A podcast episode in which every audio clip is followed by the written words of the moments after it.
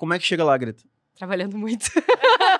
Não tem atalho. Tu sabe... Ah, a gente podia encerrar aqui o podcast. Muito obrigado.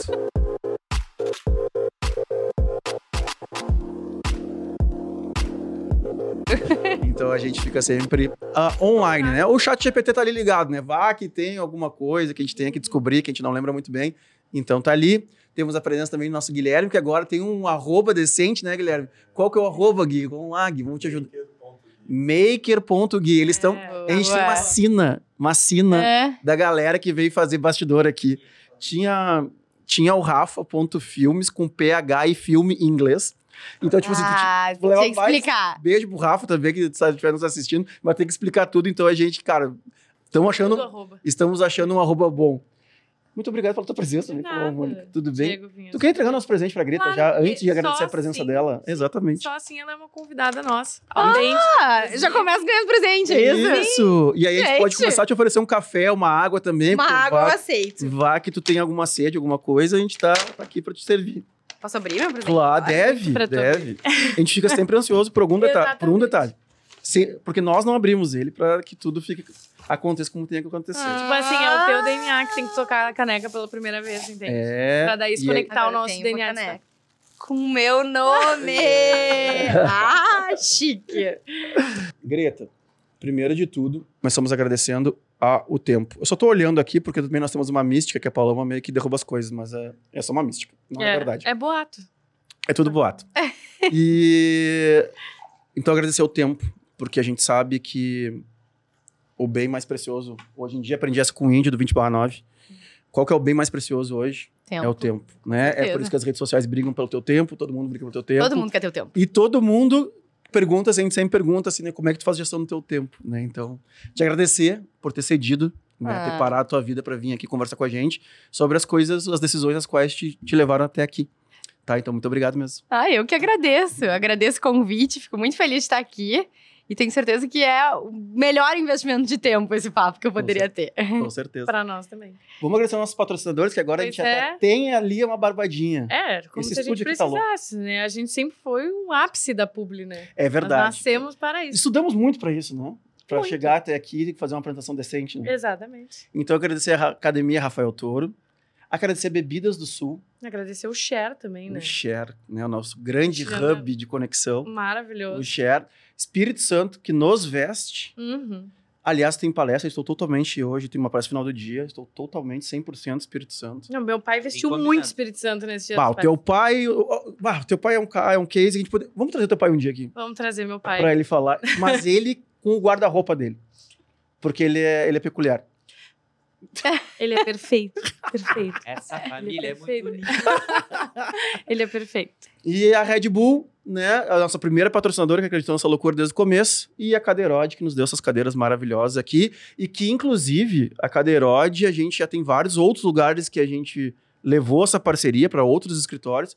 Lembrar que a Caderode não faz só cadeiras. A Caderode faz todo o mobiliário de qualquer lugar, de qualquer escritório. Então, agradecer de coração mesmo. E são mais de 30 lojas no Brasil. E o Júnior, que é o representante do marketing dele, está vindo em Porto Alegre pedir uma reunião conosco para ver como é que tá as coisas e tal. Então, essas indicações que nós fizemos já. Maravilhoso. Certo? Coisa boa, cheio de patrocinadores. Cheio de patrocinadores. Que é fazendo várias entregas. Greta, primeiro de tudo, quem que é a Greta hoje? E a partir daí, é nosso dever, meu e da Paloma, manter o storytelling. Porque, assim, vai bribar, aí eu fiz a faculdade, depois eu viajei, ou eu estudei no colégio tal, e isso me levou para algum lugar, ou eu era do Grêmio Estudantil. Quem tenta manter, né? Porque eu tenho uma dificuldade, a Paloma me ajuda bastante. Acredito. Mas para as janelinhas se fecharem, aquelas que a gente vai abrindo, aí, o nosso papel é esse. O teu é contar a tua história. Entendi. E aí a gente começa pela pergunta mais difícil.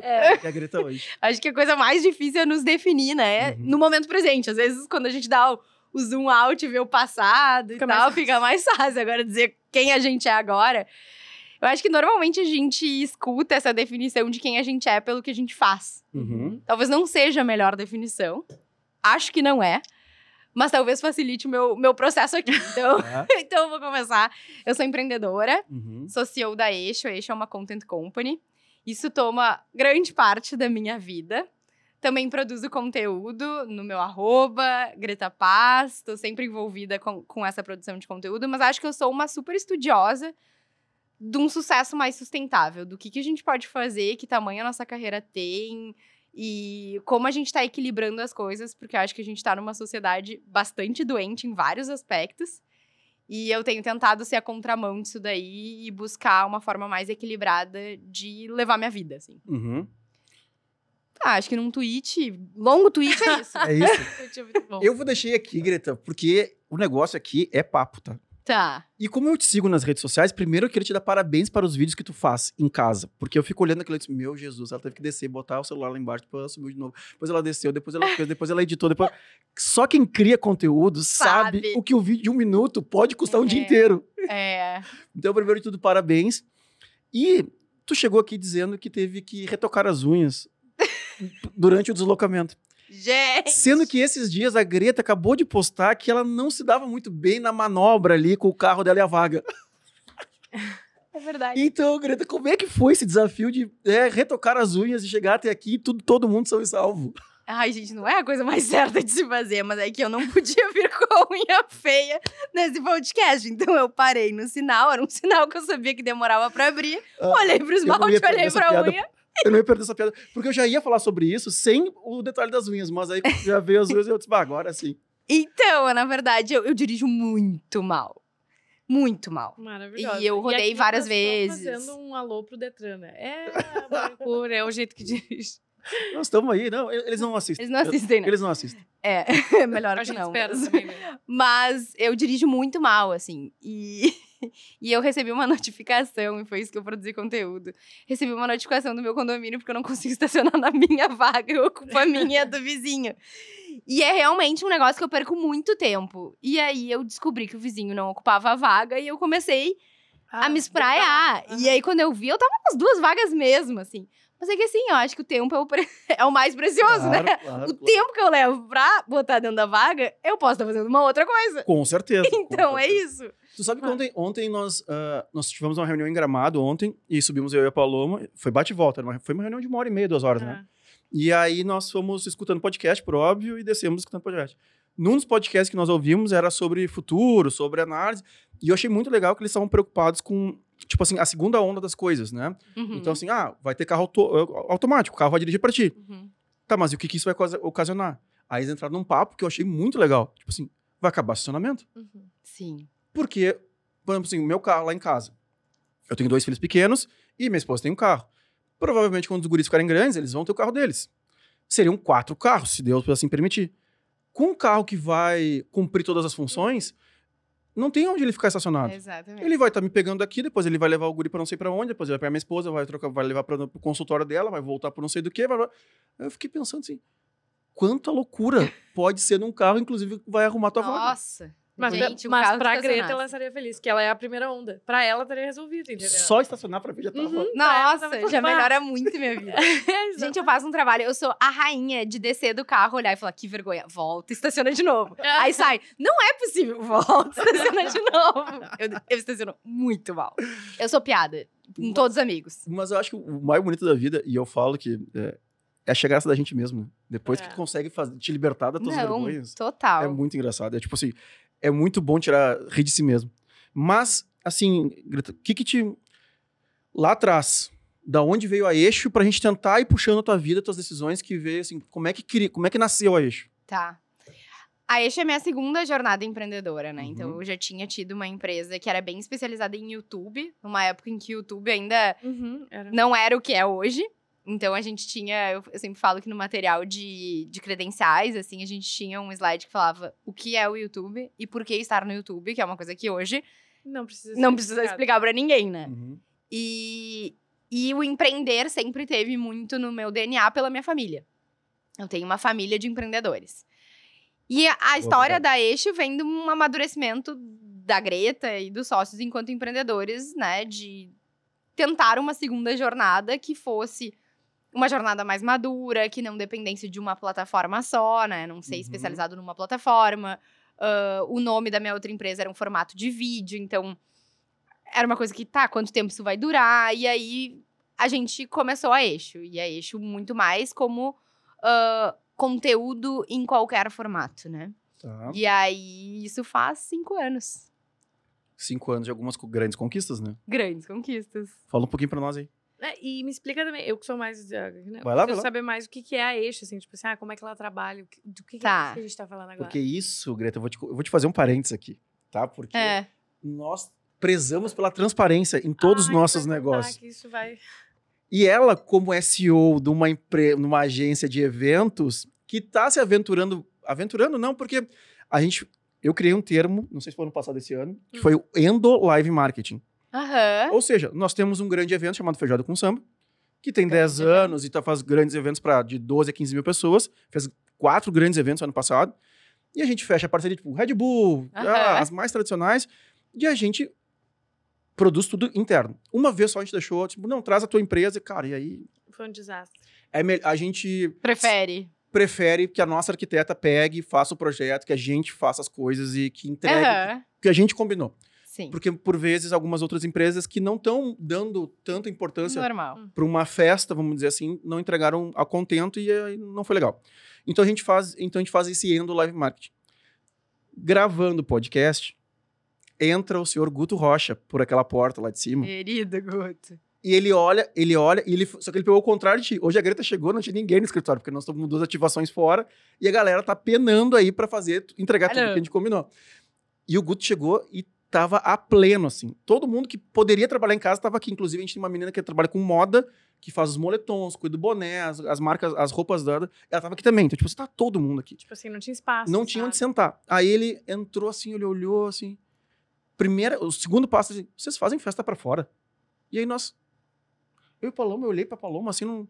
Sim, porque aí ele começou a dar exemplos de empresas que ele conhece, que fazem suas festas com quem faz stand. Essa foi a frase dele. E ele queria... Pô, por que vocês não fazem festa pra... Já que a gente faz festa há muitos anos, né? A gente, assim, tem claro, canto, tem culture, tem barum, e tem a própria agência que produz eventos. Daí se abriu um portal. E a gente começou a se aventurar. E agora, inclusive, como eu te contei, nós estamos produzindo a Casa 3 Corações dentro do Expo Inter, estamos fazendo a Casa do Paleta dentro do Expo... Da Harmonia.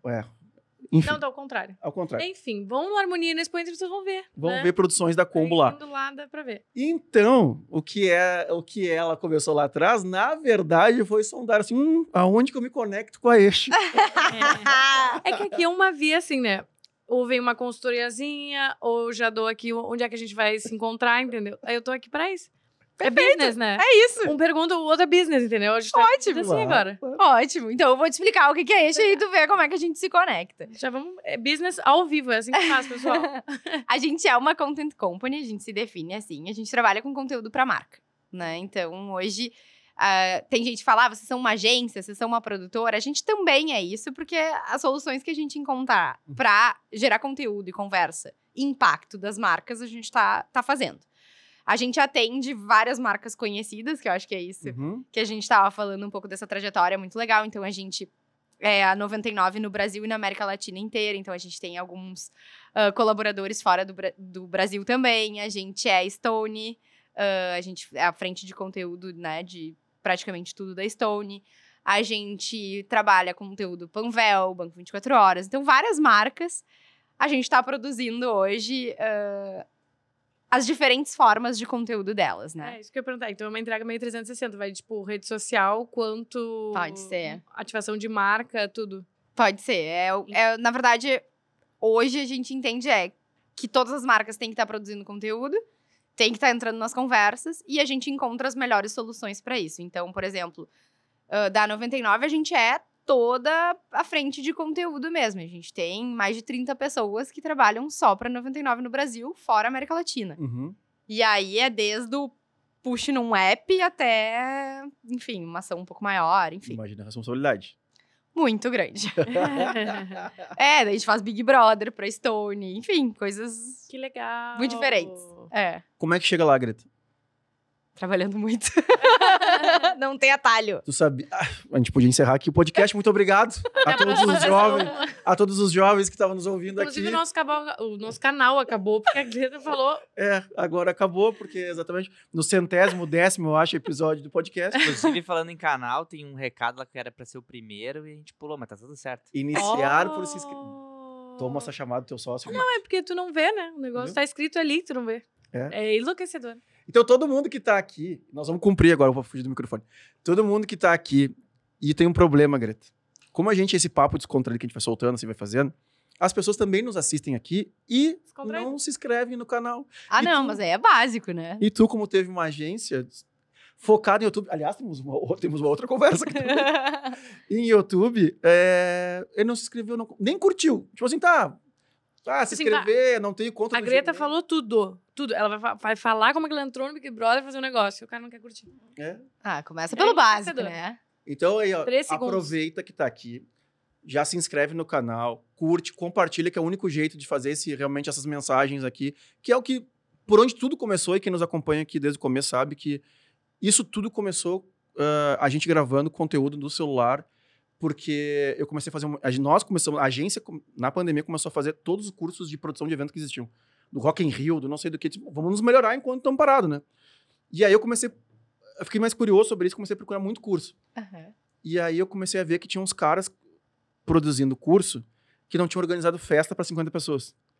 Aí eu disse, se é para fazer, deixa que eu faço. E aí eu comecei a gravar com o meu celular, não falando de eventos em si, mas falando de algumas verdades que eu achava lá. E aí depois virou um podcast, comecei a gravar no celular, e depois virou um podcast, a gente conheceu o Gabi, aí virou não sei o quê, a Paloma entrou depois de muitas cartas. É que muitos pedidos, né, Greta? Tu deve saber como é que tu trabalha atendendo muitos tanto, pedidos. Né? Muitos pedidos. Não, a Paloma entrou, Greta, foi assim, a Paloma era a nossa financeira da empresa. E aí, quando eu... Porque eu tenho muito cuidado com as coisas, mas eu falo quase tudo que eu penso. Né? Uhum. Então, assim, os mimimis, os não sei o quê, vamos falar da verdade aqui, né? Vamos falar do que tem que falar.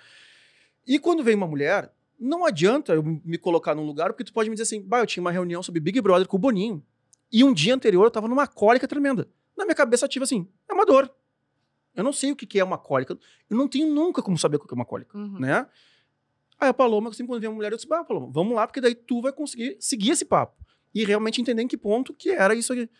E aí...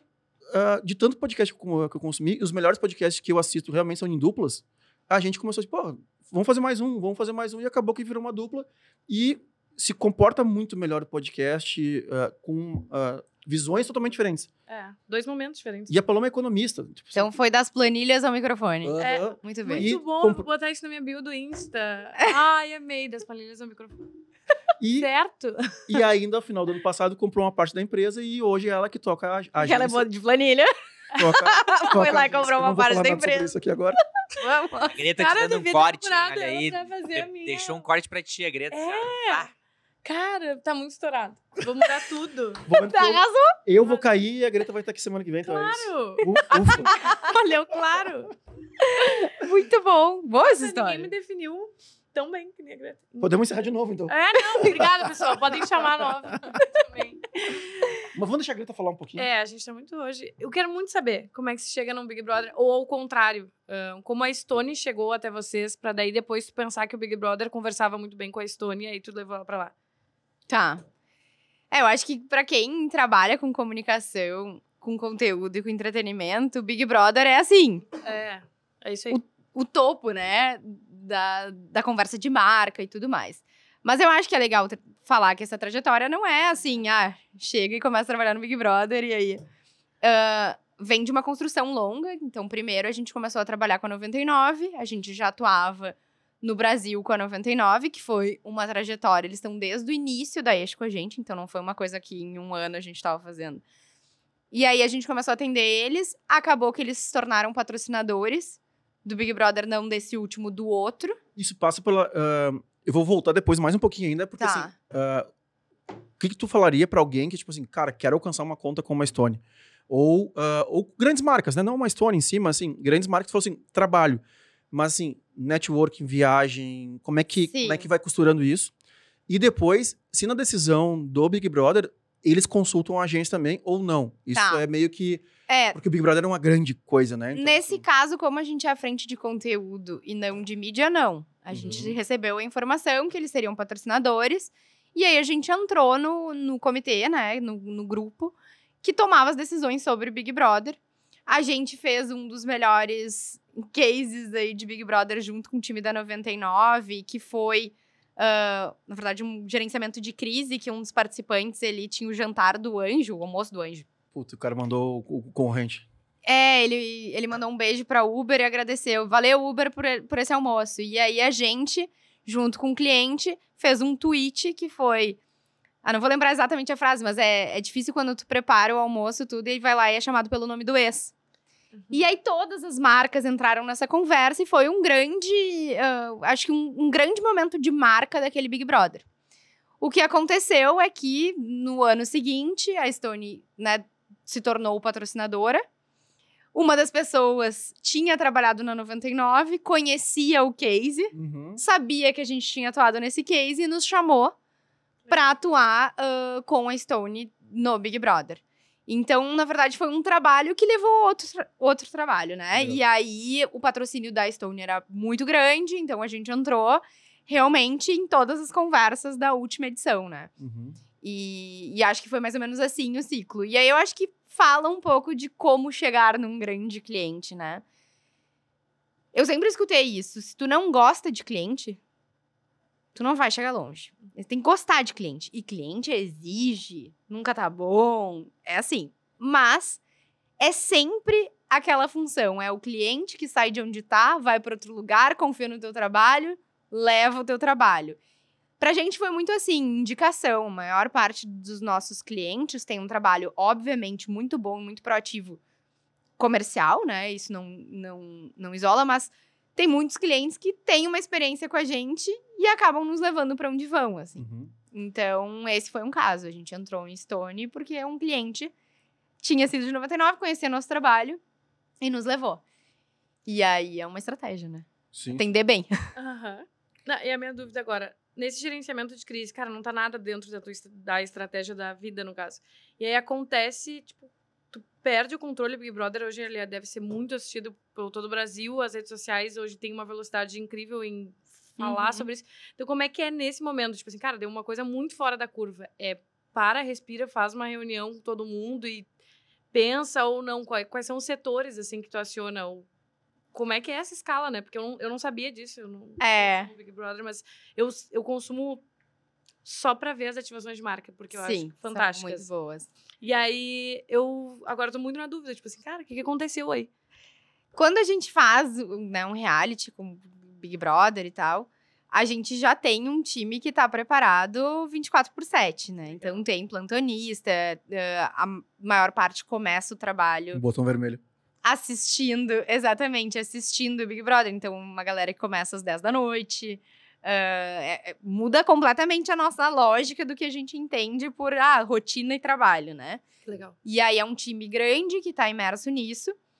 E aí, geralmente, o tempo de reação precisa ser muito rápido para esse tipo de conversa, né? Então, ou a marca entra na hora, não adianta entrar, pedir pro presidente amém e não sei o quê, não vai dar tempo. Então, o cliente tem que estar muito perto. No caso dessa função do participante que chamou pela outra marca, foi no WhatsApp. Era um grupo, um comitê no WhatsApp. Era, se não me engano, sexta de noite, sábado. Assim, não era um dia que... E aí, a galera começou... a gente precisa entrar nessa conversa, vamos reagir. Foi ajustando o tweet. Definiu o tweet, aí... Posta e vê, assim. Mas é um nível de tensão muito grande, porque é um nível de risco muito grande. Então, pode dar super certo, mas pode dar muito errado e o cliente tem que estar muito seguro do time que está atuando, né? Então, geralmente, para fazer um projeto desses, tu tem que estar com um time que é muito... que banca muito as decisões, né? Uhum. E que sabe que pode errar. Aí, falando de time já, como é que tu escolhe times para cada projeto teu ou tu tem um time base?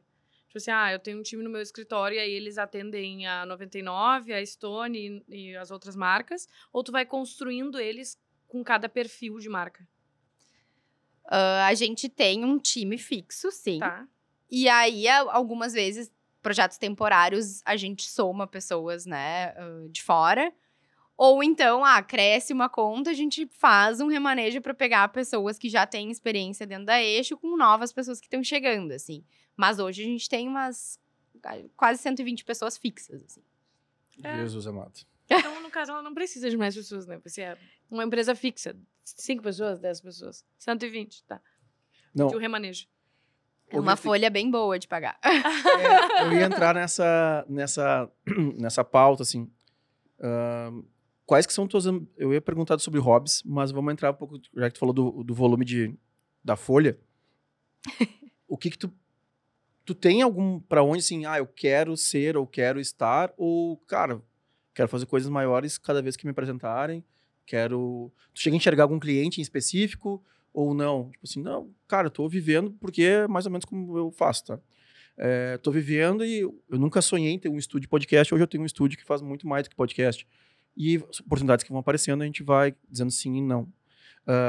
Como é que é pra ti isso?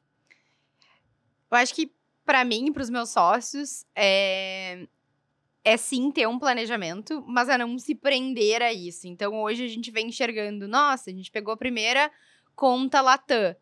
Uhum. Se me perguntassem há 6 meses atrás, bom, meu espanhol é horrível, eu tenho que fazer essas reuniões em inglês, porque eu não sustento. Não imaginava que a gente ia pra América Latina, que ia ter gente em 5 países, mas agora... Tomei gosto, diz, por que a gente faz só pra Didi, por que a gente não faz pra outras marcas?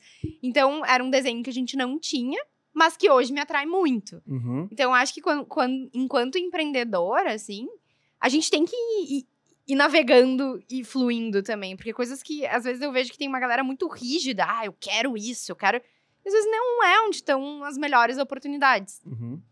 O que eu acho que é importante é ir alinhando. Eu tenho uma reunião semanal com sócios que é o que está acontecendo, direcionais estratégicos, o que a gente está imaginando, e aí a gente vai validando os caminhos. Mas eu não sou super do... é isso que eu quero. Assim. Uhum. Talvez o que está mais no nosso olhar hoje seja clientes internacionais, assim, de América Latina mesmo. Legal, legal. Pô, tem algo... Bom, o Rafa deve ter um bom contato em empresas da América Latina. Mas e quais são as dores do crescimento? Porque, assim, 5 anos, né? Sim. 5 anos, e até a gente ouviu no podcast ontem, claro que a aceleração das coisas se multiplica num fator exponencial, né? A tecnologia avança, tudo avança. Como é que é crescer tão rápido em 5 anos? Por mais que a gente saiba que o mundo está acelerado e que está todo mundo... Continuamos. Foi muito engraçado, porque a gente ouviu o podcast e eu tenho essa palestra hoje de noite, eu tinha que atualizar uma palestra. E aí eu tentei entrar no mundo inteligência artificial para apresentações. É super. Não dá. Tipo assim, no prazo que eu tinha, não dava. Não dava. Porque eu tenho que... Por isso que o cara lá, eu não vou esquecer, eu esqueci o nome do... Era o segundo ou o primeiro? O primeiro. Que ele fala assim, as pessoas não vão ser substituídas pela inteligência. Vão ser substituídas por outras pessoas que usam sabem usar. A inteligência é óbvio. Se tivesse alguém do meu lado que soubesse da inteligência artificial, e o tempo que eu ia perder para aprender, porque eu posso aprender, sim. Não daria tempo para eu terminar, cuidar da minha família, e estar aqui, e palestrar. Então, assim, cara, mas eu vou pegar isso aí. Uhum. Aí eu, hoje de manhã já fiz um post dizendo assim, cara, quero ajuda aqui de alguém que saiba fazer isso, porque eu vou atualizar minhas palestras. Não vou entregar o formato que elas estão mais, né? Hoje, infelizmente, quem for ver hoje de noite vai ver uns logos meio soltos, assim, meio louco. Mas como é que as dores que vocês tiveram, né? Tu e os teus sócios... as principais, assim. E não precisa ser o Big Brother. É de gestão. Porque a pergunta que eu mais respondo, normalmente, assim, como é que tu lida com os teus sócios? Com o Gabi, com a Paloma, com o Cassiano, com o Henrique, com... Tem vários. Como é que é pra vocês isso? Como é que é pra ti isso? E desafios mesmo, assim. Sendo que tu falou, tu avisou que ia atrasar 5 minutinhos. Assim, aí eu passei ele no escritório. Eu disse, tá todo mundo fora, né? E tinha, sei lá, umas 15 canecas ali de café.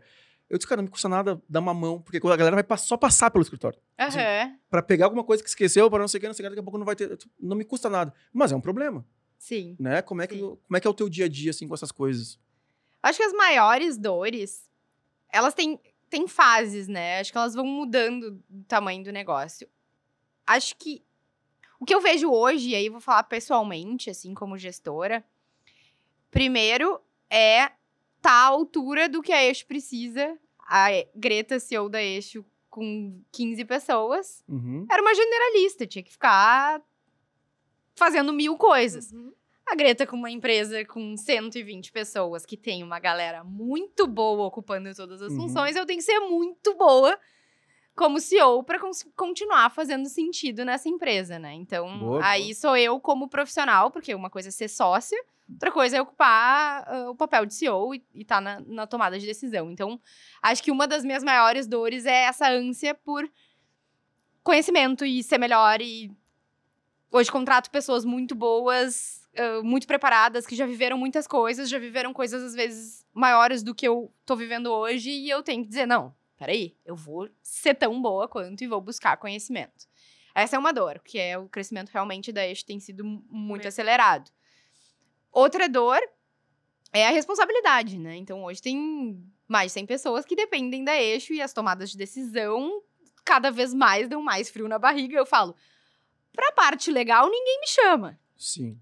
Eu tô hoje 100% do dia em BO, em problema que deu, em o que a gente vai fazer, ou uma tomada de decisão que não tem uma verdade absoluta, mas tem caminhos e que eu tenho que decidir, né, junto com os meus sócios, com os líderes, qual o melhor caminho. Então, essa é uma dor, assim, porque o dia vai ficando cada vez mais intenso, com certeza, assim. Um dos exemplos que eu dei pra Paloma, só pra não perder, eu disse assim, o primeiro passo que tu vai acontecer, vai ter o grupo de funcionários que tu não vai estar mais. Que tu não vai estar mais... Tu não vai estar mais na fofoca, tu não vai estar mais no... E vai ter aniversário da galera que talvez tu já não seja mais convidado. Porque eu passei... Cara, nossa, 7 anos de quartel, isso aí aconteceu muito, sim. Tipo assim, cara, eu tomei algumas decisões que eram duras. É. E a partir daquele momento, já não era... As pessoas não queriam que eu estivesse... Pois é. Mas foi o que tu falou. Algumas decisões alguém tem que tomar. Exatamente. Né? E se eu me privar de decisões por querer ser amigo dos outros, aí não... Aí vem de novo, como eu te falei, não é nem porque tu vai ter melhor teu espanhol. É porque tu tem que tomar algumas pequenas decisões. Lembrei, porque eu gosto muito do pequeno... Pra quando a gente estiver no grande, não ter dúvida do que eu tô falando. Sim. Entendeu? Assim, se eu consigo chegar numa sala que nem a nossa aqui em cima, tu viu ali que tinha aquela sala de reunião. Em algum momento, ano passado, a galera decidiu almoçar ali. E aí alguém tinha que falar que não era refeitório aquilo ali. Porque tu chega contigo, vou sentar na mesa, pô, um cheiro de comida, não sei o quê. Só que isso dói, né? Como é que tu vai falar com as pessoas? Porque, meu Deus, lembra que eu falei antes? Eu não tenho problema nenhum em falar o que tem que ser falado. Claro que com o tempo... Eu fui melhorando as formas de falar, mas nunca deixei de falar. E aí tive que sentar ali e disse, galera, beleza que vocês estão aqui, não tem problema nenhum, mas aqui não é refeitório. É. Podem comer, podem seguir. A gente tem um cantinho lá atrás que não tem como ver, que é pra comer lá, né? Então, assim, legal a resenha de vocês, mas não dá. Então, é bem isso que eu fui... tu falou de uma forma macro, né? De uma empresa de 120 funcionários, e eu trago pra Paloma e disse, cara, é isso aí, e não te abala. Porque, assim... Não tem como não se abalar. Todo mundo tem um pouquinho do ego, todo mundo fica chateado de não participar da patotinha ali e tal, mas se tu quer despontar, quer fazer o que ninguém faz, vai doer. E tem um processo aí. Eu acho que essa questão é... A gente contrata pessoas que a gente acha muito legais, que a gente acha muito boas, né? E aí que a gente, naturalmente, quer estar próximo, quer ver as pessoas felizes. Mas não adianta, a cadeira que a gente ocupa é uma cadeira de... Só por sentar nela, já é chata, né? E a gente não vai agradar todo mundo. Então, acho que uma das dores já foi, acho que eu já venci uma parte dela, é de saber que não tem como ser consenso, que a gente vai ter gente de cara virada, vai ter gente que desaprova, mas a gente tem que estar entendendo qual é o projeto que a gente tá tocando e por que a gente tá tomando determinada decisão, né? Não é fácil. Eu acho que pra quem busca aprovação e quer ser uma pessoa legal, acho que tem gente que não tá nem aí. Mas eu não sou assim. É uma dor. E aí, a primeira vez que tu toma uma e tu sabe de uma fofoca e não sei o quê, dói muito. Só que chega uma hora que também... Já não dói mais. Tipo assim, tá... Meio que tu sai do corpo e fala, vai, sabe? Faz o que tu tem que fazer. Beleza, fica falando aí, mas vamos... sai do corpo, fala. E aí, eu acho que é um pouco isso. E as pessoas começam a colocar a lente dela, que é muito distante, é diferente. Numa situação que eu tô agora, que as pessoas... Elas nem sabem o que eu tô fazendo o dia inteiro. Elas nem me veem. Tô resolvendo um problema, elas podem achar que eu tô dormindo. Né? E aí começam a criar as histórias que estão na cabeça delas. Do que eu tô fazendo. Então só a gente sabe o que a gente tá tocando, né? Só a gente. Normalmente, a gente tá tocando um monte de coisa sigilosa, né? E aí é difícil tu ter uma aprovação, é difícil tu tá próximo das pessoas. Então tu vai te afastando naturalmente. E aí o cuidado é equilibrar isso pra também não ser uma pessoa, né? Intocável. Então eu acho que é uma dor, é ficar equilibrando o quanto que a gente tá junto, o quanto a gente não tá junto, mas não exatamente, né? E um dos processos também da Paloma foi assim, tipo assim, ela era o financeiro. Então, assim, não, mas Vinhas, eu já sinto todas as dores, eu sei como é que é, eu sei da folha, eu sei do... Eu sei que o evento custou não sei quantos milhões, eu sei que tem que pagar não sei 300, blá, blá. Eu já sei de tudo. Deixa quieto. Senta aqui. É só sentar na cadeira. Senta aqui agora. Muda. É uma cadeira bem desconfortável. Horrível, credo. Hoje em dia eu brigo por tudo. Às vezes eu tinha vontade de falar assim, alguém decide. Nossa. Decide por mim e pega a bronca. Não é assim, decide e depois abraça também a decisão. Decide e deixa eu falar mal de ti pela decisão, né? Mas não dá. Não dá. Mas e aí tem toda a outra parte legal, né? Que a gente acaba falando das dores, mas são as conquistas, né? E por isso que até a gente fez um evento, entre aspas, pequeno, para 1.500 pessoas esse sábado. Nossa, pequeno. E aí eu falei... Eu conversei com a Paloma já, porque a gente andou tomando umas na cabeça, né? E foi o período que ela assumiu. Então, tipo assim, cara, calma. Sim, são só 6 meses, sabe? Uhum. Lembra que os sócios que estavam nessas cadeiras eram 4 e estavam aí há 10 anos. Sim. Então, isso é bem mais nova do que a gente, né? Então, assim, tem um processo aí que a gente vai... E aí, assim, comemora, cara. Sabe? Tu tomou a decisão de fazer esse evento, tu fazendo isso aqui, tu liderou a tua equipe, então, assim, para um pouco, né? Tipo assim, e faz alguma coisa que tu não fez. Tipo assim, não come... que a Paloma não come nada, mas come alguma coisa que tu gosta de comer. Que são raríssimas as coisas. Do nada... que ela não pode... Ela é alérgica a sushi. Se tiver sushi, ela tem que sair da sala, porque senão ela pode morrer. Aí ela não come carne, por opção da família. Aí não come... É que a minha família é vegetariana, eu também. Entendi. E aí, então, assim, disputa, eles querem comer, eles querem ir numa churrascaria. Não dá. Eu vou, né? Essa história da sociedade foi muito boa. Conta aí. Cara, é que assim, a história da sociedade, ela... O Red Bull é à vontade. E a gente ainda deixa a Greta falar. Mas Greta, vou falar eu. Mas é bom quando é assim. Eu quero. Eu quero aquele o amarelo tropical. Bem feliz. A história da sociedade. Sim, porque eu... por favor, né? Mais uma infração aqui, não. Não posso estragar o que eu arrumei na sinaleira. Tem mais um copo aí, Gabi? Ou posso tomar minha água aí? Eu quero laranjinha de morango pra estar embaixo ou atrás do açaí.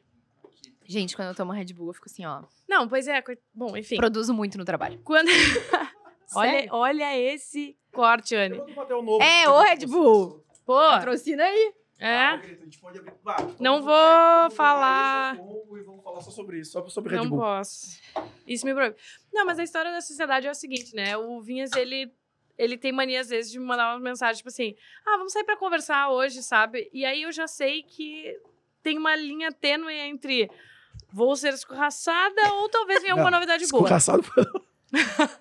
Já foi essa fase. Já foi. A gente faz uns 2 dias a treinada. Não, aí eu falei assim, cara, só que daí aquele dia ele mandou uma mensagem esquisita. Ele mandou, vamos almoçar. Aí eu lembro de mandar uma mensagem pro meu namorado, encaminhei a mensagem de mim e mandei.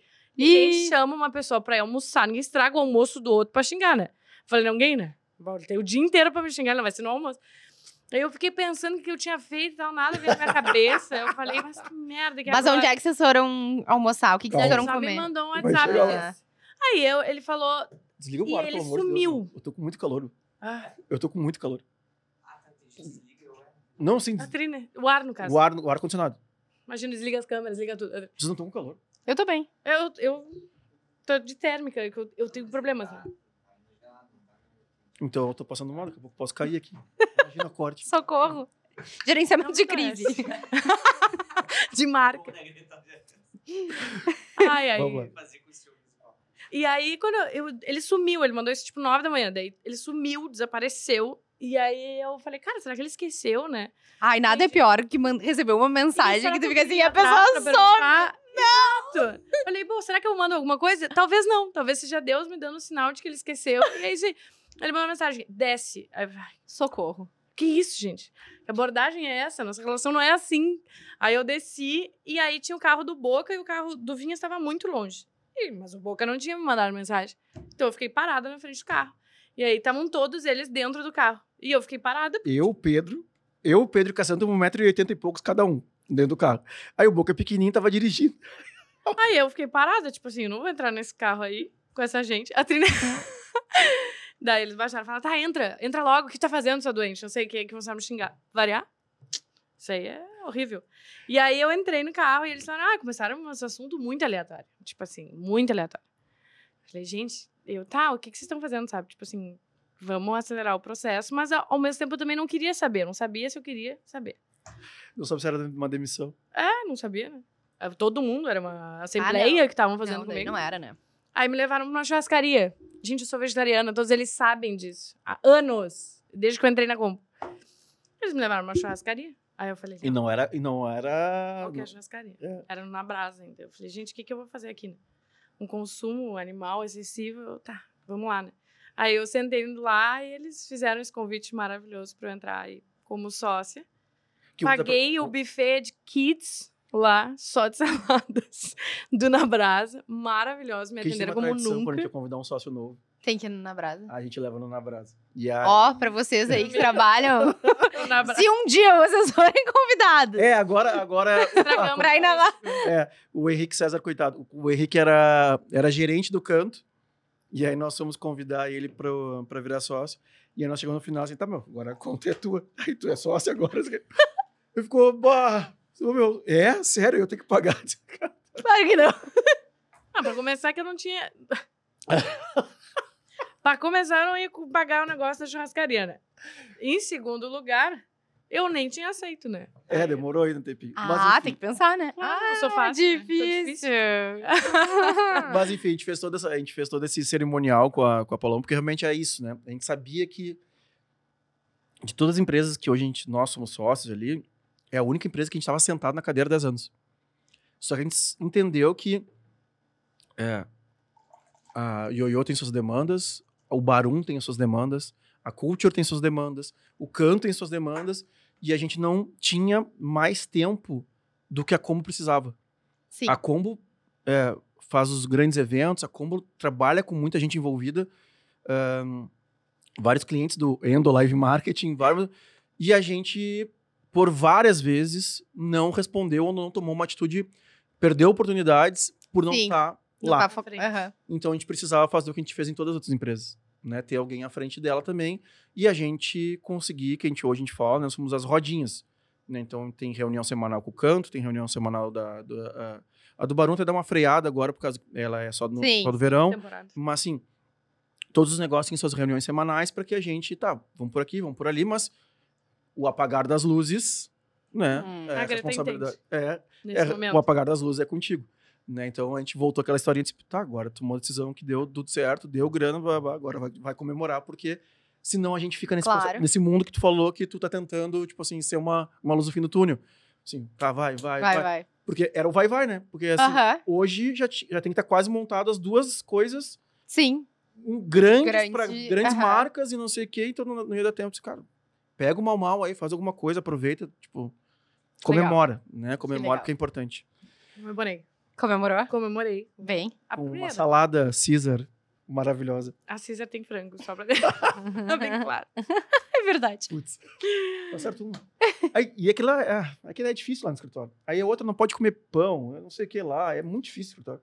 Ah, mas hoje, acho que hoje é meio assim, né? É muito difícil, muito difícil. É muito difícil. É, não, eu tentei, muitas vezes, fazer essa gestão de pedir as coisas. Aí agora eu falo, cada um pede aí, me manda o reembolso, sabe? Porque daí eu não me envolvo.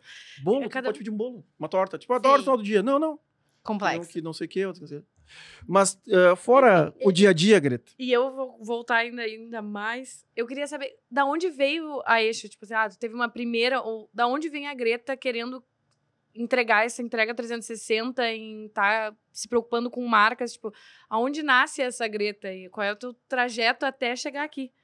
Tá. Como é que tu descobre que quer fazer isso? Ou antes da empresa YouTube.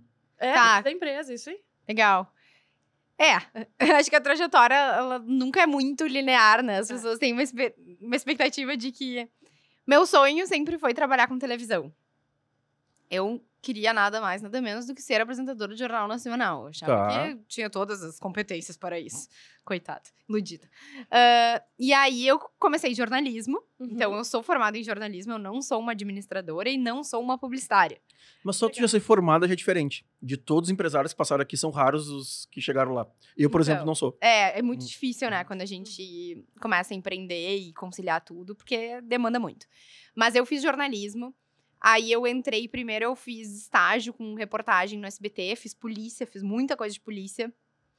Entendi que não era minha praia, depois de fazer algumas batidas policiais com coletes e coisas muito... Que história maravilhosa, viu? Te errou a pergunta, podendo começar pelas polícias. É, eu fiz muita coisa policial. Sim, isso com nada de idade. Com 18, 19 anos. Fiz uma aventura, né? Coberturas de... Gente, as coisas mais horríveis que vocês podem imaginar. Imagina a felicidade dos pais. Ah, muito tranquilo. Não. E eu vou abrir esse parênteses que é bom. Eu gosto. Eu queria muito entrar na televisão. Mas eu falava que a única coisa que eu não fazia é polícia, porque eu sou muito medrosa. Eu não tenho nada dessa coisa. De, vamos lá, aventura. Não, não tenho nada disso, não. E aí, um professor me indicou para um estágio no SBT. E eu falei, que legal, claro, vou pra entrevista. Nunca tinha assistido o jornal do SBT pra saber que era só polícia. E aí, na entrevista, me perguntaram, e tu gosta de polícia? E eu, claro, adoro, gosto muito. Inclusive, tô armada aqui. O estagiário, na sua entrevista, ele gosta de qualquer coisa. Gosta de qualquer coisa, né? Fizeram a pergunta errada. Exato. E aí, eu entrei, fiquei, fiz várias reportagens e entendi que o jornalismo não era exatamente o que eu queria entretenimento. Muito mais legal. E aí, mais a paz, muito ali, né? Mais de boa. Cansada de fazer ronda policial, de ligar para as delegacias, eu falei, eu quero um multishow. Era sempre umas coisas assim. Aí eu descobri que os programas de televisão, de entretenimento, são comprados de produtoras. Uhum. Difícil, né, o canal produzir. Ô, Greta, eu descobri isso há muito pouco tempo. Conta um pouquinho disso. Porque, por exemplo, acho que vai ter rodado. Tem um reality, que vai ser feito por uma emissora, e que a gente estava concorrendo a cobrir esse reality. Uhum. E na minha cabeça assim, mas por que a emissora mesmo não grava? Não. É muito caro pra eles. É, as emissoras estão focadas na parte de mídia, nas outras coisas, né? Fora o jornalismo, que pelo viés da independência, não sei o que tem mais... Os programas de entretenimento são muito melhor feitos por produtoras audiovisuais que montam um time, entregam um produto e depois saem. Até as grandes emissoras fazem isso, né? Uhum. Regionais e nacionais. E é uma especialidade das produtoras, não das emissoras, por isso, né? Então, entrega com maior qualidade. Eu descobri isso, achei muito legal. Fui fazer um intercâmbio, na época que o dólar era 1,60. Uhum. E maravilha. Eu fui estudar numa escola de cinema nos Estados Unidos. Voltei muito com esse mindset de entrar numa produtora. Isso já era muito diferente de todos os meus colegas do jornalismo. Ninguém imaginava. O sonho era entrar na RBS e é isso, você, né? E eu falei, não, eu vou catar as produtoras. Encontrei uma produtora, que era a Cápsula na época, entrei. Comecei como assistente de direção, fazendo alguns documentários. E aí, depois disso, fui pra... Veio um canal da Fox ser produzido em Porto Alegre. Eu comecei como segunda assistente de direção, aí eu tinha 20 anos, vamos dizer. Da noite pro dia, a primeira assistente de direção foi fazer o filme do Jaime Monjardim e eu me tornei primeira e segunda. Eu falo isso porque ser primeiro assistente de direção de um canal da Fox, normalmente tem que ter muita experiência. Uhum. Foi por uma coincidência do destino. E aí, do dia pra noite, eu liderava 40 pessoas. Então, eu tinha 20 anos e tocava um canal e coordenava a operação, a produção. Como é que foi? Deixa eu explorar um pouco, porque eu passei por isso no quartel, tá? Uhum. Com 19 anos. Que eu fui liderar lá 60 e poucas pessoas e eu era o mais novo. Uhum. Como é que foi pra ti isso? Porque eu tiro muito dessa época pra mim. Muito, assim, porque hoje, quando me perguntam assim, como é que tu lidera, como é que tu faz? Hoje, pra mim, é muito fácil, né? É mais fácil. Difícil foi quando eu tinha 19 anos e tinha gente no exército, tinha mais tempo de exército do que eu tinha de idade. Sabe que foi pra mim, minha família de empreendedores e de líderes, né? Então, eu sempre observei minha mãe, meu pai e tal. E aí, quando eu tive essa oportunidade, eu falei assim, eu vou agarrar esse negócio. Eu sei que eu tenho 20 anos, eu sei que eu não sei, mas eu vou ser muito boa. E aí, eu peguei, eu lembro direitinho, a primeira assistente que tava no meu lugar era super boa. Mas, óbvio, todo mundo tem as coisas que precisa melhorar. E aí, eu fiz uma lista do que eu achava que eu podia contribuir mais do que ela vinha contribuindo pra deixar minha marca. E uma das coisas era a gestão do tempo. As pessoas saíam muito tarde da gravação. Quando a gente trabalha no audiovisual, é muito normal levar muitas horas gravando. E eu... falei assim, é isso, eu vou largar as pessoas mais cedo pra irem pras casas delas. E com isso, cara, sim, não sim. Tem 19, 20 anos. Tu tá indo pra tua casa, se tu ir às 8 e tu passei às 6, a Greta é legal. Uhum. Então eu comecei a criar um negócio de guerrilha, assim. Eu chegava no quadro, objetivo de terminar a gravação tal. Começava o dia falando, gente, hoje a gente vai 15 minutos, semana que vem mais 15 e não sei o quê. E aí... foi a partir disso que eu fui ganhando a galera, apesar da minha idade. Ganhou pela confiança. Mas eu tinha um problema, eu tinha que ir pra universidade, eu tinha que ir pra faculdade. Tá. Então, muitas vezes eu tinha que sair e deixar a galera. Uhum. E eu era motivo de piada, tipo, Greta tá passando a van da faculdade, Greta, não sei o quê. A Kombi. Pega a lancheira, eles falavam no fone pra mim. Só que eu acho que eu comecei a ter jogo de cintura com isso. Eu falava, galera, hoje a gente termina agora, eu vou passar a van, eu vou ter que deixar vocês aqui. E aí a gente foi construindo, boa, assim. Boa, mas não é difícil, não quer dizer, não é fácil ter esse jogo de cintura tendo pouca idade. O mais fácil é ficar. Tipo assim, vou liderar pela insistência, né? Não, eu matava de rir com a galera e eu era... Eu acho que eu sempre tive essa sensibilidade de saber a hora de apertar e a hora de estar com todo mundo e rindo e fazendo as coisas... Então, eu tive essa jornada de liderar e eu trocava muito com os mais sêniores, assim, os que tinham mais experiência de tipo, ó, cara, eu tô começando, mas eu tô, assim, muito disposta a fazer acontecer. Eu era a primeira a chegar, eu não era a última a sair, porque eu tinha que... Uhum. Mas, assim, quando a galera chegava, tinha a ordem do dia na mesa de cada um, já tinha tudo feito e eu fui ganhando a galera, porque quando eles nem pensavam, eu já tava lá na frente. Uhum. E aí, foi isso, eu passei... um tempo tocando esse projeto. E aí, eu entendi que esse projeto ia sair de Porto Alegre. Eu tava achando que não ia ficar, não sei. E eu decidi ir pra Austrália. Porque eu tinha uma coisa, eu venho, né, meu pai é da mesma área que eu escutava muito que eu só tava onde eu tava, com a idade que eu tava, por causa do meu pai, apesar dele não ter tido nada a ver com os meus trabalhos. Mas com 20 anos, isso me tocava, e eu falava, quer saber, eu não aguento mais... Então, eu vou me sustentar na Austrália. Maravilha. E aí, fiz aquela... jovem. Rebeldia. Meus pais, o que tu tá indo fazer? Que tu tá largando um emprego na maior produtora, no maior canal? Falei, tô. E eu fui produzir conteúdo pra RBS lá. Porque eu tinha uma amiga que era da RBS. Mandei um projeto pra ela. O projeto foi comprado pela Mormai e pela STB. E eu comecei a produzir conteúdo na Austrália. Entrava no... tinha uma coluna na Zero Hora. Entrava na rádio e tal. E aí, quando eu voltei, eu falei... cara, e se eu pegar aquela experiência de filmmaker que eu tive, sozinha, e começar a trazer isso pras marcas? Uhum. E começar a abrir canal de YouTube de marca. E aí, eu me juntei com sócios. Parecia fazer sentido, mas eu nunca imaginei... vou ser uma empreendedora. Uhum. Eu só não tinha vontade de entrar em nenhum dos lugares que tinham Sim. aparecido. E tinha encontrado uma oportunidade. E aí, eu sempre achei que eu tinha que aprender muito pra... só então empreender, mas daí meio que não tinha, eu cheguei num momento que era o isso ou isso, assim, uhum. E aí eu empreendi com 21, foi muito cedo, assim, e aí eu comecei primeiro, né, nessa empresa na MP4, e aí depois na Eixo, então a trajetória é bem louca, assim, vai da reportagem policial ao empreendedorismo. Mas é muito boa, Bill. É, mas é legal porque mostra bem o que eu... É isso, tipo assim, eu fiz um vídeo, depois eu fiz o outro, depois eu fiz o outro. Aí depois eu precisei de um assistente, depois eu precisei de mais uma câmera. Depois... E foi. E aí a empresa, ela se torna uma empresa, na verdade. É. A Combo é exatamente essa história. Quando o meu imposto de renda num ano deu 7 mil reais, porque o dinheiro girava na minha conta, eu olhei pros bonitões e falei, olha só, eu abri um CNPJ. Exatamente. Porque eu não vou ficar bancando a história da empresa toda. É isso aí. E aí surge o primeiro funcionário, surge o outro.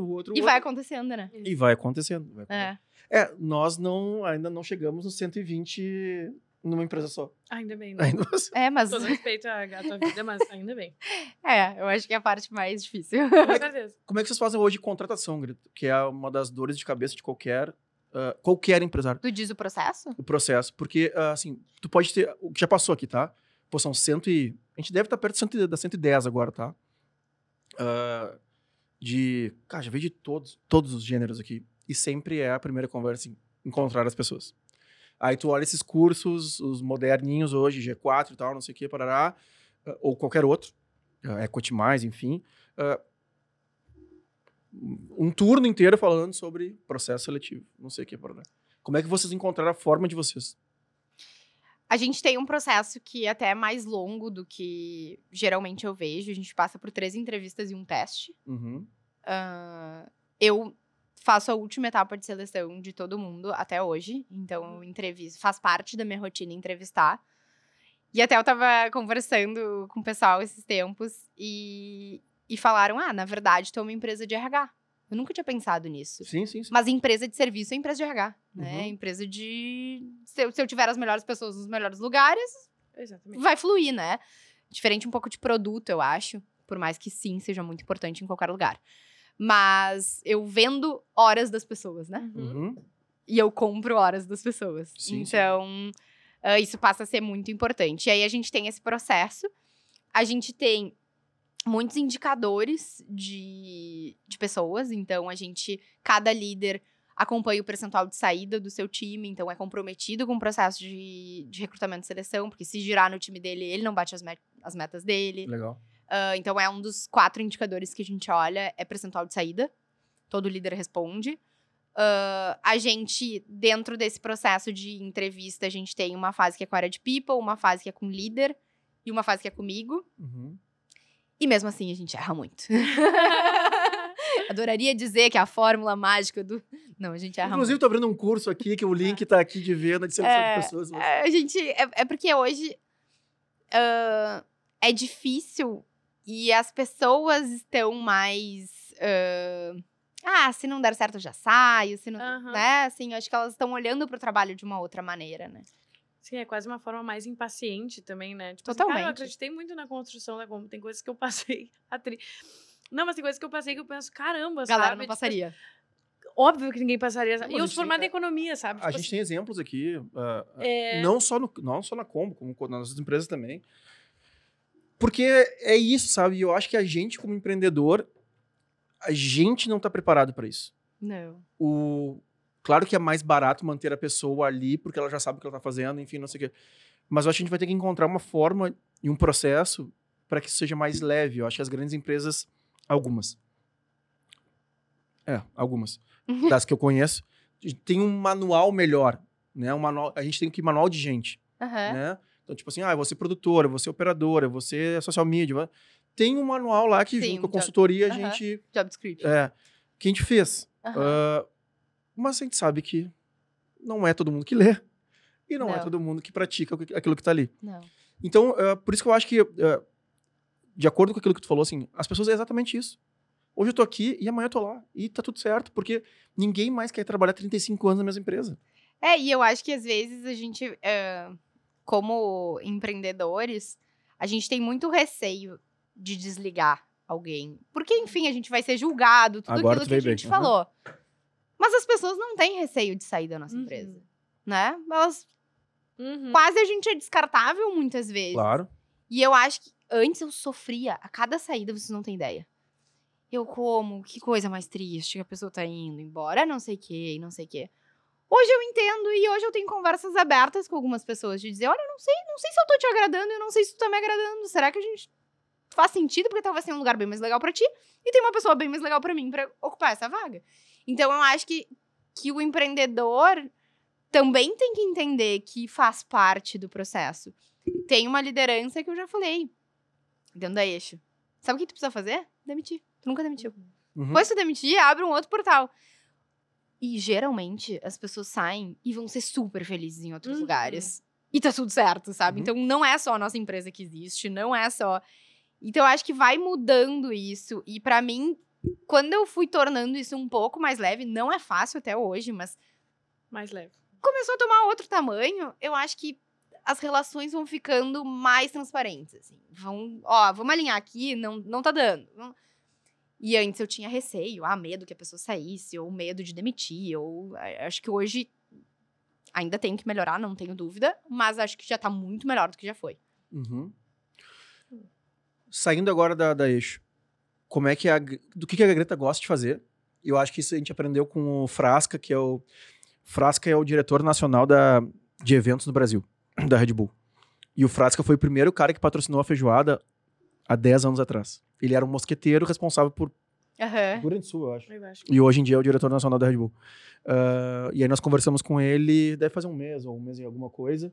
Menor de 10 tempo já. E ele puxou o assunto. Tipo assim, cara, eu sou papapá, mas o que eu gosto mesmo, eu gosto de aviões, não sei o quê, barará. Eu disse, meu, que baita papo, né? Eu, tipo assim, então, aí eu, quando eu lembro, eu puxo esse assunto também. O que que tu gosta de fazer? O que que tu faz pra te sentir bem? Quais são teus prazeres, fora brigar com a rotina louca da galera? Eu sou uma pessoa muito intensa, assim. Enfim, eu gosto de... Mas eu quero desacelerar a galera. Muito bom. Eu gosto de fazer... muitas coisas, até às vezes em fases que eu tô postando mais no Instagram, muitas vezes as pessoas me perguntam, mas como é que tu faz tanta coisa? Porque eu gosto muito de esporte, eu pratico esporte 6 vezes por semana, eu tô me preparando pra minha primeira meia maratona, então isso ocupa muito da minha vida, correndo e me exercitando. Gosto de todos os esportes, gosto de crossfit, gosto de nadar, gosto de, assim... Eu gosto muito de ler, apesar de não estar lendo tanto agora, porque não tá cabendo na minha vida. E eu sou muito interessada pela temática de sustentabilidade, então eu estudo muito isso. Não sustentabilidade ambiental, necessariamente, mas de governança, de trabalhadores, de outras coisas assim. Então, gosto muito, dedico meu tempo. Produzo conteúdo, adoro produzir conteúdo, então isso toma uma parte enorme da minha vida, como o Vinhas falou. Teve um que tu voltou esses dias, que foi a tua rotina, eu acho, de um dia ou de uma manhã, sei lá, mas tinha muitos ângulos. E aí só quem produziu conteúdo alguma vez na vida, sabe? Tipo assim, ou tu tá com 3 celulares em casa pra fazer aquilo, ou câmeras, ou tu tá com o teu celular e desce, coloca lá, depois sobe na escada, depois desce. Uma função. Cara, não, fora gravar, edição, né? Eu adoro. Mas enfim, eu produzo muito conteúdo e aí eu gosto muito também de... É tu que edita? Alguns sim, alguns... Mas é tudo no celular, praticamente. Não, tem alguns que não são no celular. Os meus devaneios não são no celular. E no YouTube eu tenho postado algumas coisas também, mas não é meu foco de estratégia e aí não é. Não sei. Gente, faço muita coisa disso, de conteúdo. Eu quero muito ver, gente. Eu podia ter me dito isso antes, que eu já tinha olhado tudo, eu queria... Saber do que eu... Eu gosto muito. Eu tô ansiosa, o público vai ficar ansioso. Pelo amor de Deus, Anne, bota um reels aqui só. Nossa. E aí eu acho que eu também gosto muito de estar com os meus amigos, com a minha família. Eu não abro mão de me divertir, de ter uma vida. Então, assim, eu saio, bebo, depois corro, depois... Sabe? Eu acho que isso é legal, assim. Eu não tento... vida saudável, perfeita, não sei o quê. Eu acho que a gente é um pouco de tudo, mistura e dá Greta, assim, sabe? Boa. E acho que sim, tem tudo isso pra fazer. Eu acho que e é bem que a gente procura aqui, às vezes a gente não alcança, mas é da galera isso aí. Tipo assim, eu sou assim. Não tem, o mundo perfeito, não sou essa pessoa, não achou? Não, por exemplo, eu tava falando hoje até com os meus sócios que não cabe nenhuma planta mais na minha vida. Vou ter que regar. Não tá dando espaço, entendeu? Eu falei, o cachorro... Gente, cachorro! Não cabe um cachorro na minha vida. Não agora. Faz bastante tempo. E agora eu falo que plantas só as que tem que regar uma vez por semana. Não, todo dia não dá. Não consigo. Se tiver que podar... Não. Botar no sol, tirar do sol. Mas tudo bem, é fase, né? São fases. Outra coisa que é importante entender que são fases. Sim. E o que eu respondo também, às vezes, as pessoas assim, mas como é que tu faz tanta coisa? É que eu faço. Eu também. Eu não sei. As pessoas assim, mas tu não vê o TikTok? Eu disse, meu TikTok tem trava pra não ficar muito tempo. Porque eu acho que a gente acaba fazendo escolhas, né? Todo mundo tem 24 horas, né? Exatamente. Aí depende de como é que a gente faz, mas eu acho que sim. Eu também tenho algumas coisas, tipo, tu vai falar de Netflix comigo? Eu não vi quase nada. Mas que não é minha prioridade, né? Então, enfim. É isso aí. Cada um bota o tempo do jeito que quer, né? Eu acho que o Netflix e cinema, por exemplo, assim, eu tô casado com a Fernanda. Tô com a Fernanda, acho que vai fazer 8 anos. A gente nunca foi no cinema. Porque não é a nossa pilha. Seriado, acho que a gente viu dois, eu acho. Assim. É, que não dá pra tudo, né? A gente faz outras coisas. E realmente, se tirar o seriado da vida de muita pessoa... Então... Vai dar tempo de fazer vários esportes. Exatamente, vai dar tempo esportes, de fazer muita coisa. Esportes, ela é uma defensora dos esportes. Ah, eu sou. Eu fico bem louca se eu não... eu joguei futebol esses dias. Mas sabe que eu tinha um professor de faculdade, eu fiz economia, que ele defendia que toda a sociedade iria pra frente como sociedade se todo mundo fizesse um esporte. Ah, mas não tem dúvida. O esporte ensina em trilhões de, enfim, módulos e tal, como se comportar em sociedade, grupo, competitividade, proatividade... Eu lembro que ele levou esse projeto muito à frente, assim. Nem sei o que aconteceu com o projeto, na verdade, porque quem saiu da faculdade foi eu. Informei, né? Mas ele defendia muito isso. Sim, o esporte... Se eu fico sem praticar esporte, eu sou outra pessoa. O que eu vejo das pessoas, o que eu vejo dos jovens, que eu tento ficar perto o mais tempo possível, é principalmente saber perder. As pessoas hoje em dia não sabem perder. Tem essas maratonas agora que dá medalha pra todo mundo. Tipo assim... Tipo assim, ninguém perde. Todo mundo ganha. E aí, não, a vida não é assim. Eu postei até Tem um texto da Eliane Brum, da jornalista, que eu gosto muito. Que ela fala que essa nova geração, né? A galera, enfim, que tá entrando no mercado de trabalho, é a geração mais preparada. Uhum. Tem mais ferramentas. Mas a mais despreparada pra lidar com a frustração, né? Exatamente. É tipo assim, meu filho, quanto ele menos se frustrar, melhor. E aí, eles foram criados, né? Eu, inclusive, e acho que talvez eu tenha um processo de reflexão pra amadurecer nesse sentido. Mas assim, a galera não sabe ouvir não, a galera não sabe se frustrar, a galera acha que as coisas acontecem do dia pra noite, que é todo mundo gênio, basta que o mundo reconheça a genialidade que existe em cada um. Que o mundo não tá me olhando. Gente, eu tô pronto pra brilhar, entendeu? que o mundo não tá entendendo. Sim, como é que foi? Tô pronto pra ser a Juliette, ninguém tá me vendo aqui. E aí é muito difícil liderar esse perfil, né? Exatamente. As pessoas não têm paciência. E o que eu mais vejo é isso, é a responsabilidade. Tipo assim, tá, cara, fez errado, não vai ter. Não, mas como eu não vou ter? Porque os direitos... Não fez, não tem. Esse pra mim meio difícil esse. É meio simples, assim. Só que... E aí, quando tem uma derrota, as pessoas estão desistindo muito fácil das coisas. Mas é que não é acostumado mais, né? Hoje em dia, é realmente isso. Tipo assim, tu vai... quase cortando caminhos, assim, sabe? Tipo assim, deu errado, tá, vou pra próxima empresa, sabe? Isso não me agrada, vai pra outra coisa. Muda. Pô, a gente teve conversa aqui com o influencer, né? E do influencer, esse case. Tipo assim, não a... esqueci o nome delas agora. Não a Lauren e a Nina. A Nina, A Lauren foi um processo. A Lauren quis ser e construiu e tal. A Lauren. Uhum. A Lauren é uma mega influencer e tal. Gente boníssima. A Nina também, só que a Nina foi um processo, assim, ela não queria. Ela, tipo assim, ela tava postando vídeo e ela foi dormir com 30 seguidores no Instagram, no jantar, TikTok. Lembra? E tava com 3 milhões de um vídeo.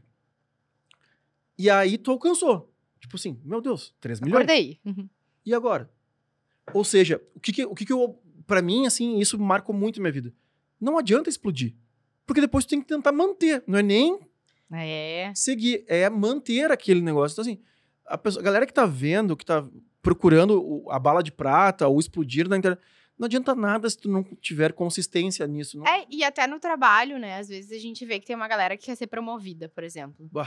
Mas galera, tô pronto. Aí quando assume, não tá pronto. E aí não tá pronto, e aí começa a se frustrar, e aí acha que não é bom, e aí não sei o quê, e aí não aguenta a pressão e vai pra outro lugar. E o problema não é nunca com a pessoa, é sempre de alguém. Então isso é difícil, né? Às vezes a gente... ocupar um espaço que a gente não tá preparado para ocupar. Seja ele qual for, né? Como influenciador, como gestor, como... Uhum. A gente vê muito isso e é uma frustração. Então, a gente lida... E ter isso, eu acho que hoje é muito contraditório, né? A gente tá num momento que a sociedade tá muito rápida. Então, e ao mesmo tempo, o que eu preciso é de tempo para estar no lugar e amadurecer. Então, ele é muito contraditório. E eu acho que os jovens, eles... Eu sou jovem, tá, pessoal? Mas eu tô velha nesse momento. Mas eu acho que os jovens eles não conseguem entender isso, assim, de dar tempo ao tempo, que tudo precisa de um pouco de tempo e maturidade para passar por inúmeras situações, assim, eu hoje consigo ver as ansiedades que eu tinha quando eu assumi esse cargo, e aí, cara, eu lidei com muitas frustrações que eu mesma criei, sabe? E eu acho que tem muito do tu vai dar antes de receber. Opa! Mas muito. Né? E às vezes as pessoas querem receber pra depois dar. Uhum.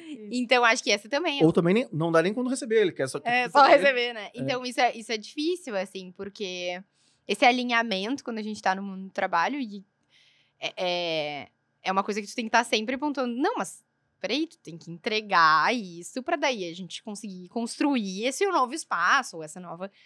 Então, sempre é um negócio que tu tem que estar pregando, assim, sabe? É difícil. Gente, você agrediu, viu? Eu não vou falar. Isso aí foi o Lu. Não, você foi teu olho. pra eu me machucar aqui. A Lu. Mas, Greta, de tudo que a gente falou, o que tu acredita que ainda tu vai ver?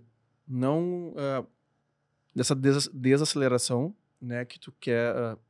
que tu pretende, ou que tu pelo menos quer influenciar as pessoas que te seguem, que estão na tua volta. O que tu gostaria de enxergar, assim, tipo, daqui a 10 anos?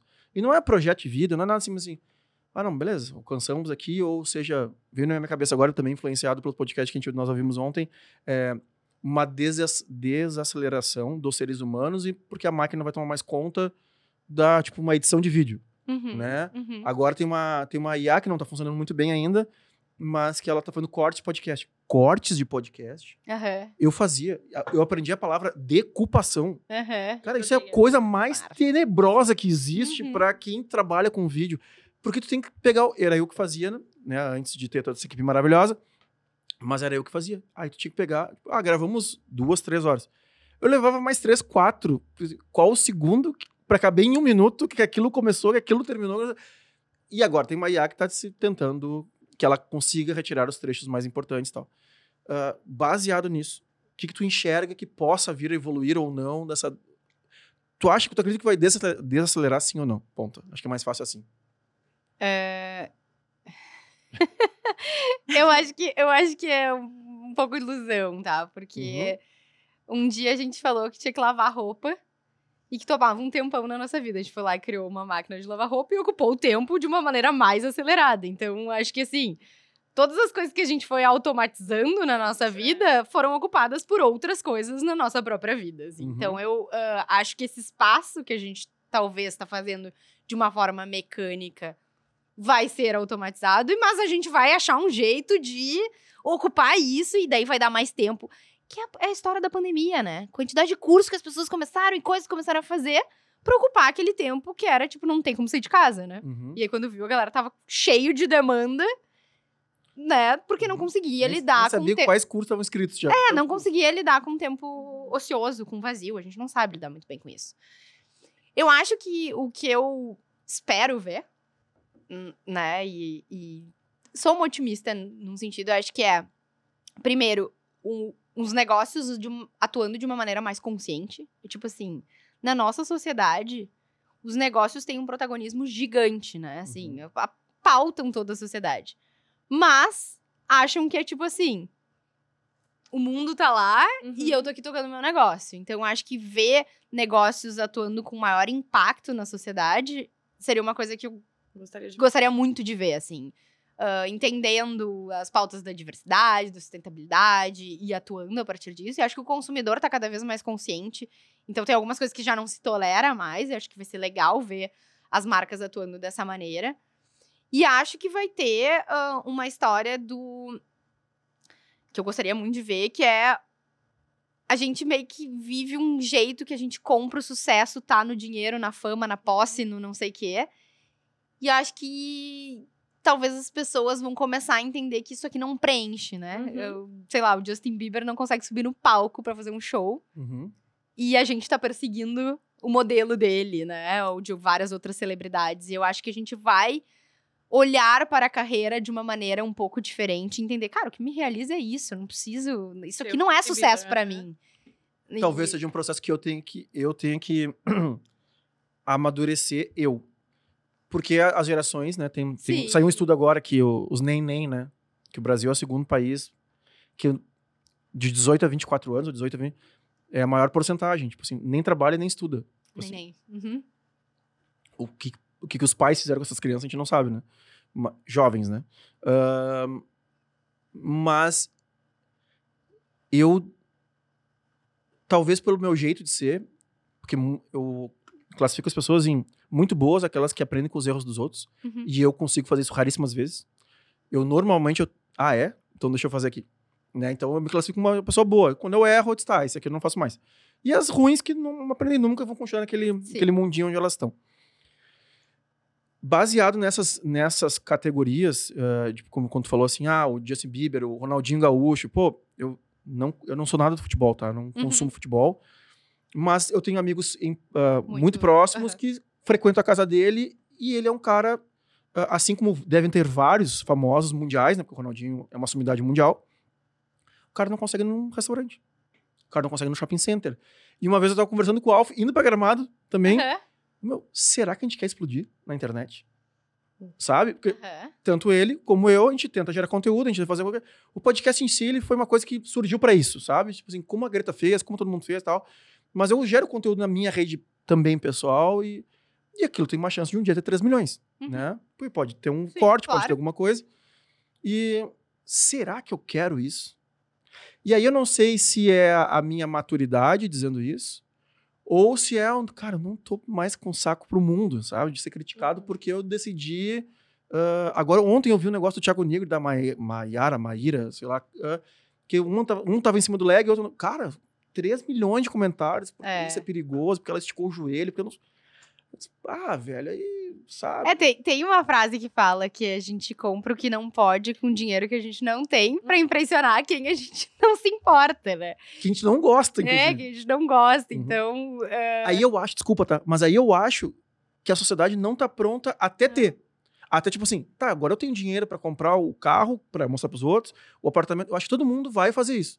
Que se tiver oportunidade agora, assim, na minha bolha, tá, gente? Não tem nenhum estudo sobre o que eu tô falando.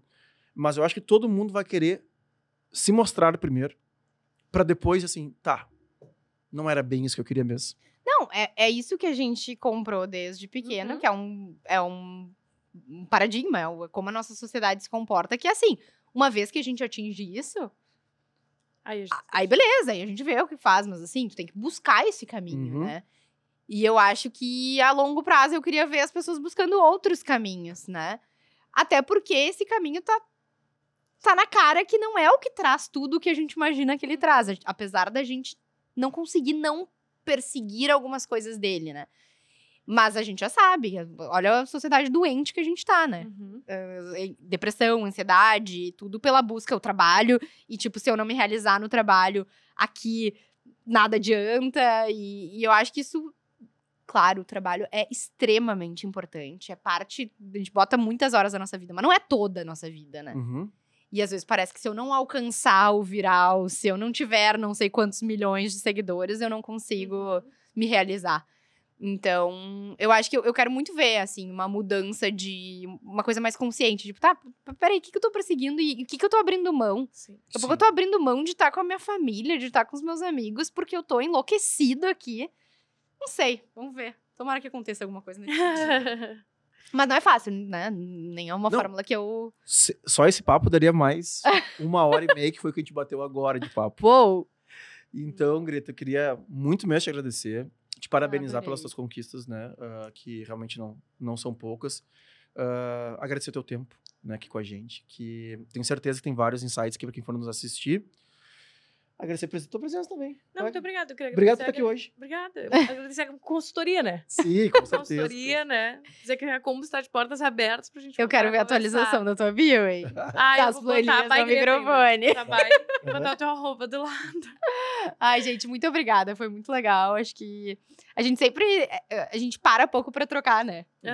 E é muito legal quando a gente tem a oportunidade de fazer isso. E é muito legal revisitar a história, né? Quando tu... Muito. Porque, cara, às vezes tá tão acelerado, tu nem lembra como é que começou. Daí tu lembra e fala, meu Deus, olha tudo que eu já passei. Exatamente. Que maravilha tá aqui hoje. Exatamente. Ah, maravilha. Mas é o que eu te falo, assim, né?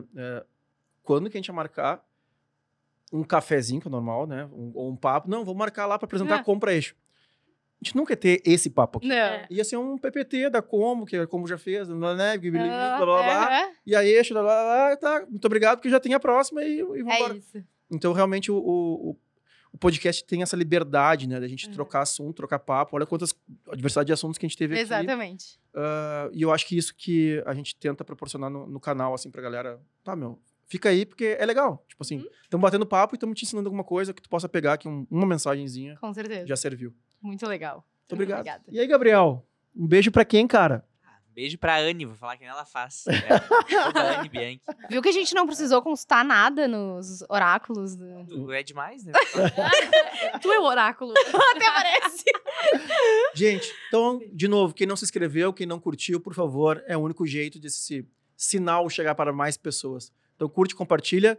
Greta, as redes sociais. É onde é que a gente se encontra com esse conteúdo maravilhoso. Que a gente sabe que todo mundo vai buscar. @Greta Paz, muito fácil. E o nome, Somos Eixo. Somos Eixo. Então a Anne Bianchi vai colocar por aqui. Eixo com Y, Eixo com Y. Eixo com Y. Então a gente vai colocar por aqui também. Então sigam lá a Greta. Certo, gente? Beijo do gordo. Tchau, tchau. Obrigada. Tchau,